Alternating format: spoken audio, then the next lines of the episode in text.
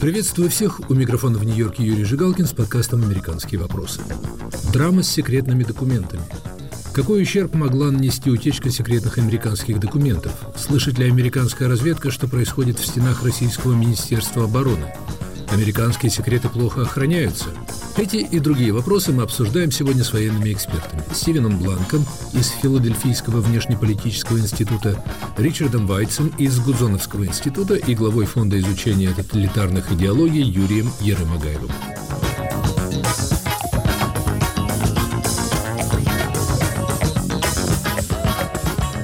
Утечка секретных документов и их обнародование далеко не первый, но, возможно, самый загадочный из подобных эпизодов в истории Пентагона – 6 апреля газета «Нью-Йорк Таймс» первой написала о появлении в социальных сетях более чем сотни страниц американских сверхсекретных и секретных документов, содержащих в основном американскую оценку хода российского вторжения в Украину. В течение недели американские СМИ, получившие доступ к части этих документов, выдавали по крупицам новые, порой сенсационные данные, содержащиеся в секретных документах.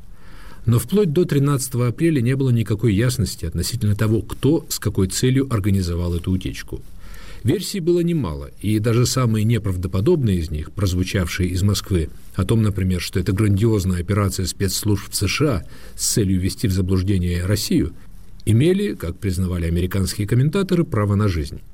В четверг стало известно, что американские спецслужбы арестовали служащего Национальной гвардии Массачусетса Джека Тейшейру, организатора закрытого чата для геймеров, к которому имели доступ два-три десятка молодых людей и подростков.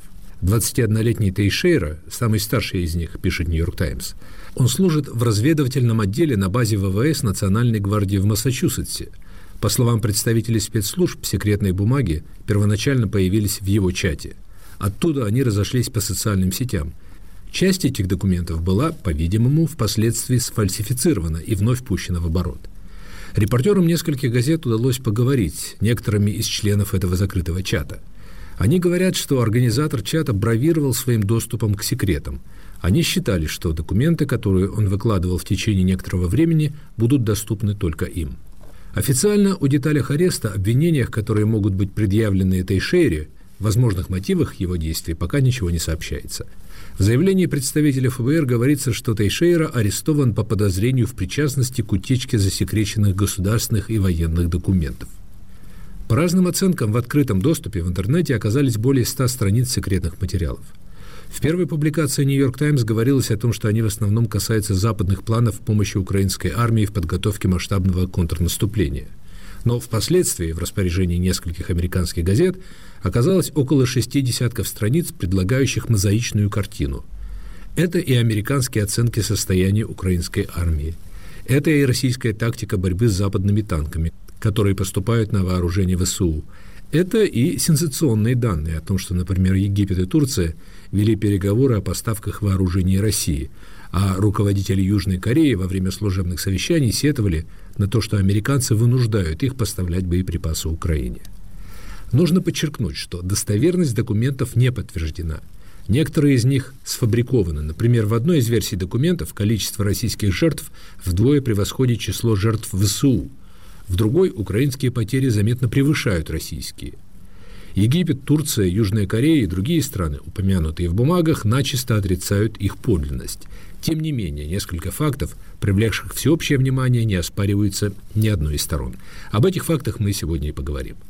Согласно информации «Нью-Йорк Таймс», в документах содержатся тревожные для Украины оценки о том, что к середине апреля-началу мая иссякнут запасы боеприпасов для ее ракетно-зенитных комплексов С-300 и БУК – которые играют важную роль в ее эшелонированной системе ПВО. Именно на эти системы почти полностью возложена задача защиты от атак российских штурмовиков и бомбардировщиков. В этом же документе говорится о том, что к концу мая Украине будет крайне трудно обеспечивать воздушное прикрытие войск, находящихся на передовой. Это, как пишет газета, может позволить российским командующим пустить в дело боевую авиацию, которую до сих пор они держали, по большому счету, в тылу на аэродромах, не желая рисковать потерей боевых самолетов. Эти данные и оценки датировались, правда, концом февраля. Соответствуют ли они действительности сегодня, неизвестно.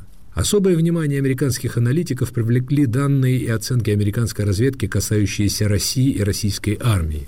Если верить этим документам, американские разведслужбы знают больше о состоянии и ситуации в российской армии и даже в стенах Российского Министерства обороны, чем о планах и действиях своих украинских союзников.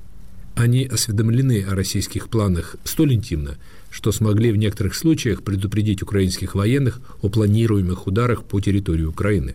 А в распоряжении американской разведки оказались российские планы борьбы с новыми западными танками, информация о денежных поощрениях военнослужащим за уничтожение этой техники. В четверг «Нью-Йорк Таймс» опубликовала данные американских электронных перехватов, которые свидетельствуют о серьезных трениях между ФСБ и Российским Министерством обороны. ФСБ обвиняет военных в том, что те сильно занижают собственные потери на поле боя. По оценкам ФСБ, перехваченным американской разведкой, Россия потеряла 110 тысяч человек убитыми и ранеными. По американским оценкам, реальная цифра российских потерь в Украине почти в два раза выше. Первой реакцией на появление этих документов было предположение о том, что это результат работы российской разведки. Нью-Йорк Таймс, первой опубликовавшая статью об этих документах, писала, что этот вброс, возможно, самое значительное из ставших известными достижений российской разведки – Сама Москва реагировала на эту утечку сдержанно, не исключая, что это масштабная мистификация американских спецслужб, направленная на то, чтобы ввести в заблуждение Москву, о чем накануне ареста Тейшеры заявил заместитель министра иностранных дел России Сергей Рябков. Однако еще до ареста служащего Национальной гвардии мои собеседники были уверены, что это была утечка секретной информации, цели которой объяснить трудно. Слово Стивену Бланку. Очевидно, что человек или группа, организовавшая эту утечку, имеет доступ к документации высокого уровня секретности, циркулирующей в высших эшелонах правительства. Это единственное сейчас, что можно сказать определенно. Я знаю, что в российской блогосфере распространена версия о том, что это может быть операция американской разведки, проведенная с целью введения в заблуждение Кремля перед началом наступления украинской армии. В теории такой такой вариант не исключен, но я лично думаю, что это маловероятно. По меньшей мере, одна причина очевидна. Обнародование этой информации создает значительные проблемы для Соединенных Штатов в отношении с другими странами. И это не только Украина, это и Египет, Турция, Израиль, Южная Корея. И мы не знаем, что еще может появиться в ближайшее время. Помимо всего прочего, утечка такого объема документов почти наверняка создаст трение в отношениях между ближайшими союзниками и Украиной. Россия могла воспользоваться утечкой документов, попытавшись подделать появившиеся в соцсетях оригиналы и пустив в оборот вместе с ними свои фальшивки, например, касающиеся боевых потерь Украины и России, предполагает Ричард Вайтс. Большинство аналитиков не думает, что это была российская операция, потому что разведслужбы, как правило, не говорят о том, что в их распоряжении оказалась важнейшая информация. С другой стороны, в последний год мы стали свидетелями необычного использования разведданных. Например, Соединенные Штаты еще до российского вторжения в Украину стали публично предупреждать о том, что Россия готовится к атаке, раскрывая данные разведки, пытаясь предостеречь Кремль от губительного шага. В ходе войны Вашингтон обнародовал различную развединформацию, в том числе о потерях обеих сторон. Он периодически сообщает, например, о поставках иранских беспилотников в Россию, о закупке России северокорейских снарядов и ракет, о том, что Китай рассматривает возможность экспорта в Россию вооружений. То есть полностью исключить версию, что русские пытаются ответить США, прибегнув к похожему методу, нельзя. Эти документы почти наверняка вызовут трение между Соединенными Штатами и союзниками, а известно, что Кремль делает ставку на раскол в рядах сторонников Украины. Но это, на мой взгляд, маловероятно. Я думаю, что Кремль сейчас попросту пытается воспользоваться ситуацией. Стивен Бланк, если говорить об информации, которая появилась в результате этой утечки, что вам показалось наиболее интересным, важным? Что было для вас наиболее неожиданным? Для меня в этой ситуации более важным кажется не то новое, что мы узнали из этих документов, тем более, что общая картина положения, в котором находится Украина, достаточно понятна, а сам факт обнародования такого объема секретной информации. Во-первых, это означает, что система обмена информацией на самом высоком правительственном уровне надежно не защищена. Во-вторых, что очень важно, в результате появления этих документов мы почти наверняка потеряем часть возможностей возможностей для сбора информации о ситуации в России. И, как мы убедились, такие возможности были очень значительными. Российские спецслужбы почти наверняка как можно скорее попытаются выявить источники, которыми пользуется американская разведка, и заблокировать их. В-третьих, Белый дом оказался в крайне неприятной ситуации. Выясняется, что наши союзники, Египет и Турция, возможно, помогают России. Египет якобы планировал производство десятков тысяч ракет для России, а Турция, если верить документам, вела переговоры о продаже вооружений ЧВК «Вагнер». Это создаст значительные проблемы в отношениях США и Украины, а также среди пятерки англоязычных стран, так называемой группе «пяти глаз» – США, Великобритания, Канады, Австралии, Новой Зеландии, которые тесно сотрудничают в сборе и обмене разведывательной информацией. Но с другой стороны, из этих документов следует, что российская система управления войсками, планирования операций, разведки и контрразведки полностью прогнила если американские разведслужбы были способны не только предсказать готовность Путина вторгнуться в Украину в феврале прошлого года, но и были способны предупредить украинцев о конкретных объектах, которые могли стать целью российских ударов. Картина, в общем, угрожающая для российской армии. Именно это представляет, на мой взгляд, серьезную проблему для США и Украины. Если в результате этой утечки мы потеряем возможность сбора развединформации, которая помогает принимать решения на поле боя, то это заметно снизит эффективность ракетных ударов Украины и ее способность защитить свои собственные объекты. Вы правы, российские разведслужбы доказали свою полную несостоятельность перед началом и в ходе российского вторжения в Украину. Они прогнозировали коллапс украинской армии и власти после вступления российской армии на территорию Украины, падение Киева в течение нескольких дней. Понятно, что российская разведка находится в глубоком структурном кризисе, поскольку она часть коррумпированной политической системы, которую она призвана обслуживать и ее реформировать будет очень непросто. Но если ей удастся залатать дыры, которые стали очевидны в результате появления этой информации, то это сильно ограничит возможности сбора информации внутри России для западных спецслужб. При этом, конечно, останется очевидное превосходство американских технологий. Останется, я подозреваю, и желание россиян продавать секреты. Многие наблюдатели называют наиболее тревожной информацией, почерпнутой из этих документов, данные о том, что к началу мая у Украины может иссякнуть запас боеприпасов для систем противовоздушной обороны, особенно для комплексов С-300 и БУК, которые составляют основное ядро этой обороны – Трудно, конечно, поверить, что Украина останется без боеприпасов, учитывая помощь со стороны западных стран. Тем не менее, что вы думаете об этой общей картине? Похоже, что Украине действительно не достает помощи. Можно сказать, что отчасти это наша вина. Многие газеты обращают, например, внимание на вывод американской разведки о том, что у Украины может не хватить военного потенциала для выполнения задач контрнаступления, которые она ставит перед собой. Но это результат недостаточно достаточной помощи со стороны союзников Украины. Она явно продолжает испытывать дефицит и в средствах ПВО, и в самолетах, и в танках. Но самое главное в этой ситуации – неугасающий боевой дух украинцев. В конце концов, я думаю, Киев получит и самолеты, и зенитные ракеты, и танки. Проблема заключается в том, что решение об этих поставках затягивается на месяцы. Потребовалось 6 месяцев, чтобы доставить в Украину небольшое количество танков. Это полный абсурд.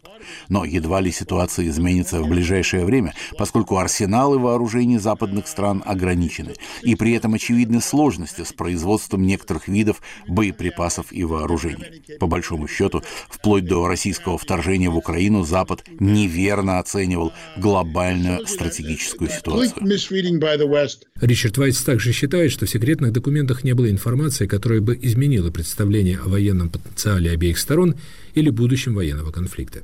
relate got access Честно говоря, сюрпризов было немного. Например, о трудностях со снабжением Украины ракетами для зенитных систем было известно. Прогноз о том, что украинские силы могут не добиться ожидаемых от них в этом году успехов, тоже не удивляет. С практической точки зрения, эти документы вряд ли имеют большую ценность для России. Понятно, что информация, содержащаяся в них, уже устарела, оперативная обстановка изменилась. Но если они помогут России понять, каким образом Соединенные Штаты, скажем, помогают ВСУ, выявляя место местоположение российских войск или прослушивая их линии связи и перекрыть эти источники, то это создаст проблемы для украинцев. Хотя пока, как сообщают источники американской прессы, этого не произошло. Данные о том, что США ведут наблюдение за союзниками, включая Украину и Южную Корею, тоже едва ли кого удивляют. Десять лет назад из разоблачений Эдварда Сноудена мы узнали, что Соединенные Штаты прослушивали телефонные разговоры канцлера Ангелы Меркель. Это не нарушило союзнических отношений с Германией. Можно предположить, что и данные о прослушивании Соединенными Штатами служебных переговоров южнокорейского руководства, что, кстати, и США, и Южная Корея называют сфабрикованной информацией, не отразятся на двусторонних отношениях. В конце концов, ущерб, нанесенный этой историей, я думаю, во многом будет зависеть от объема секретной информации, которая окажется в открытом доступе. Мы все еще не знаем, какие документы были похищены, что еще осталось необнародованным.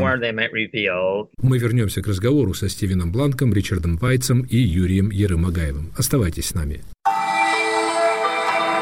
Привет, я журналист «Радио Свобода» Александр Гостев, который побывал почти в 70 странах. Там везде и всегда происходят интереснейшие события, влияющие и на нас с вами. Как именно? Об этом подкаст «Атлас мира». Я делаю его вместе с моим коллегой Ярославом Шимовым, знатоком Европы.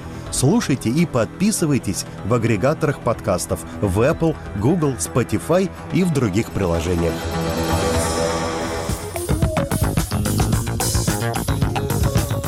Это подкаст «Американские вопросы». У микрофона в Нью-Йорке Юрий Жигалкин. Драма с секретными документами. Мои собеседники Стивен Бланк, Ричард Вайтс и Юрий Еромадаев.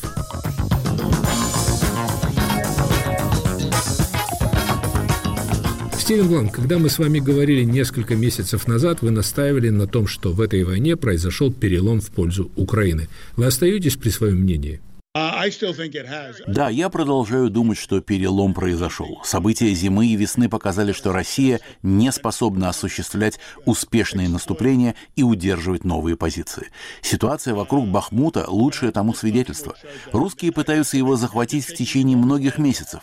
Они несут гигантские потери. Они планируют новую мобилизацию, что доказывает, что у них нет потенциала для захвата небольшого, почти полностью разрушенного города. При этом мы наверняка станем свидетелями контрнаступления Украины весной или летом. Посмотрим, чем оно закончится. И можно предположить, что после обнародования этих материалов Украина наконец получит необходимые ей зенитные ракеты и ракетные установки. Я думаю, этой проблемы не будет. Последний пример. Три недели назад Пентагон объявил об ускорении графика поставок Киеву зенитных комплексов «Патриот». Украинские экипажи этих комплексов проходят подготовку в Соединенных Штатах.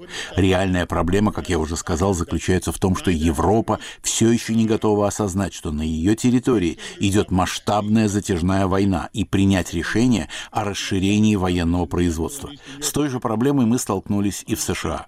Я думаю, правительства нескольких стран, за исключением восточноевропейских стран и Финляндии, не хотят признать, что они, по сути, находятся в состоянии войны с Россией. Потому что Россия находится в состоянии войны с Западом в течение 15-16 лет.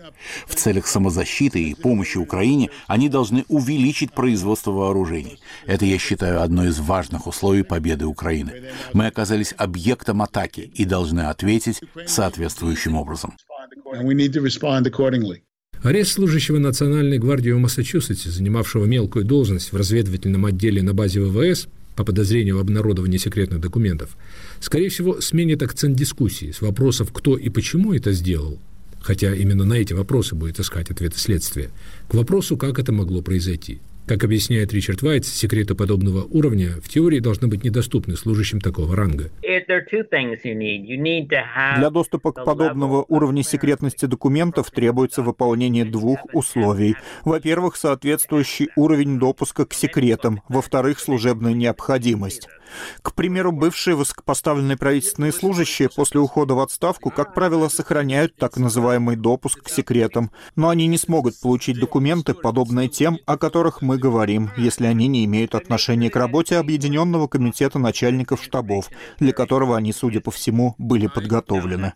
К примеру, бывший президент Трамп имеет допуск к секретам, но он не может потребовать доступа к ним. Кстати, президент Байден отказал ему в доступе к разведотчетам, которые по традиции информации продолжают получать бывшие президенты. Вместе с тем нельзя исключить, что круг людей, имеющих доступ к секретам, слишком широк. Юрий Еромагаев, налет тайны над этой историей несколько развеялся с арестом Джека Тейшейра, и можно с осторожностью начинать говорить об уроках этой истории, исходя из того, что его ответственность за утечку будет доказана. А урок очень простой. Это фундаментальная проблема самой системой секретности, с государственной системой секретности. Это перезасекречивание и перераспространение информации. Первое – перезасекречивание. Это важно. На самом деле 90%, а то и больше информации, которую делают секретно и ставят на них грифы секретно или совсекретно – абсолютно открытая информация и должна быть абсолютно открытой. И единственная причина ее засекречивания это в том, что правительственная бюрократия сверху донизу чувствует себя гораздо комфортабельнее, когда никто не знает о том, что она делает и как она делает. Ни пресса, ни общественность, ни прочее. И поэтому засекречивается бесконечное количество документов. А вторая проблема – это перераспространение я читал, что доступ к совершенно секретной информации больше, чем у 100, 100 тысяч людей в Америке. И я не знаю, с какому количеству конкретно была посылалась эта информация, но, безусловно, несоизмеримо большему, чем те, кому ее нужно было знать. И это мы имеем сейчас совершенно конкретный пример и доказательство этого – молодого 21 года человека, который работал в Национальной гвардии в Массачусетсе, и который почему-то получал всю эту информацию, которая никакого отношения к Национальной гвардии Массачусетса не имеет. Юрий, невозможно не обратить внимание, что подобные эпизоды случаются в Америке нередко. За последние полтора десятилетия это третий громкий случай. Причем во всех из них героями, в кавычках, стали люди, занимавшие мелкие должности – 13 лет назад рядовой Мэннинг слил Wikileaks гигантское досье секретов, включая дипломатические. 10 лет назад это был техник по компьютерным системам Эдвард Сноуден, который по контракту обслуживал компьютеры агентства нацбезопасности. Что происходит? Единственный механизм, который позволяет хорошо контролировать информацию, называется need to know basis по-английски, а по-русски это означает любая информация посылается только тому, кому ее действительно необходимо знать. Ну и, естественно, человеку, у которого должен быть доступ и доверие к этой информации.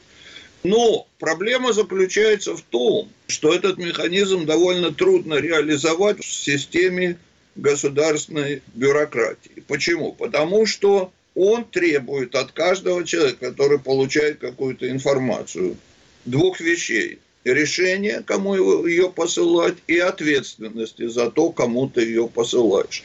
Эти две вещи, которые бюрократия ненавидит. Она хочет действовать по стандартному протоколу, не принимать никаких решений и, конечно, не брать на себя никакой ответственности. В этом корень зла. И пока такие механизмы будут оставаться – пока каждый человек, который посылает информацию любому другому человеку, не берет на себя ответственность за того, кому он послал, и не принимает разумное решение, кому это действительно нужно – этот механизм работать не будет. Интересно, что мои собеседники говорят, что слитая информация не содержит сенсаций, и едва ли она помешает Украине провести контрнаступление.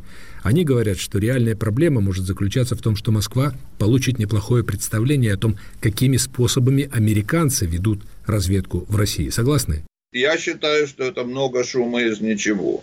Конкретно вот можно пройтись быстро по этим вещам, начиная с вашего вопроса по поводу ущерба для американской разведки с утечкой информации из Министерства обороны и других российских правительственных структур. Это может привести действительно к тому, что там может пострадать несколько человек.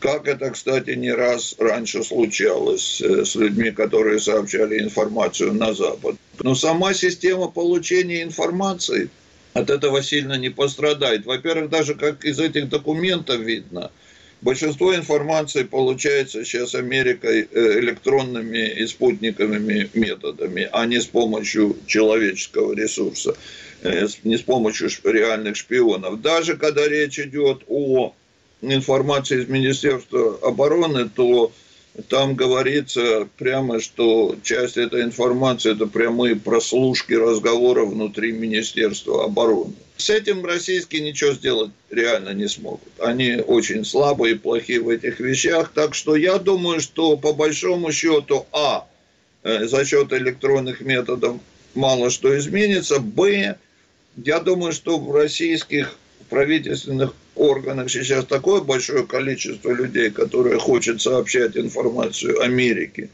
что даже если несколько человек сейчас пострадает, найдутся другие новые. Другая проблема, о которой указывается, это то, что это раскрыло э, планы украинской армии по поводу контрнаступления. Но это тоже нереальная проблема, потому что есть стратегические планы, которые достаточно известны. А что касается уже более специфических вещей, то есть не стратегических, а тактических вопросов, но эти вещи меняются каждый день, в зависимости от ситуации на фронте, от, от действий врага и прочее.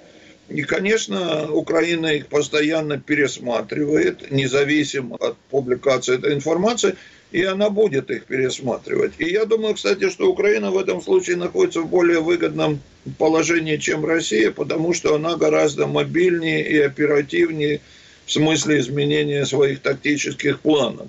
В то время как российская структура столь иерархична и централизованная, что на каждое изменение быстро украинских планов им требуется гораздо больше времени и принятия решений. Можно предположить, что эти обнародованные секреты в действительности помогут Украине.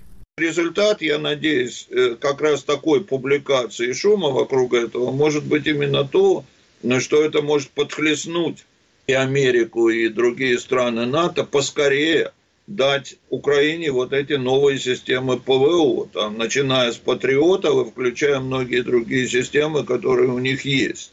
И если это ускорит этот процесс, то в смысле противовоздушной обороны – Украина на самом деле окажется в гораздо более лучшем положении, чем имея только систему С-300 или Буки. Это был подкаст «Американские вопросы», который вел из Нью-Йорка Юрий Жигалкин. Драма с секретными документами. Какой ущерб могла нанести утечка секретных американских документов? Моими собеседниками сегодня были военные эксперты Стивен Бланк и Ричард Вайтс и глава Фонда изучения тоталитарных технологий Юрий Ерен-Агаев. Слушайте «Американские вопросы» в эфире на сайте Радио Свобода, на Тьюна, на канале подкастов YouTube.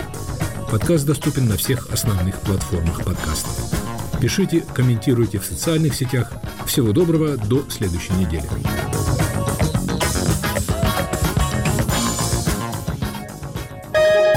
Студия подкастов «Радио Свобода».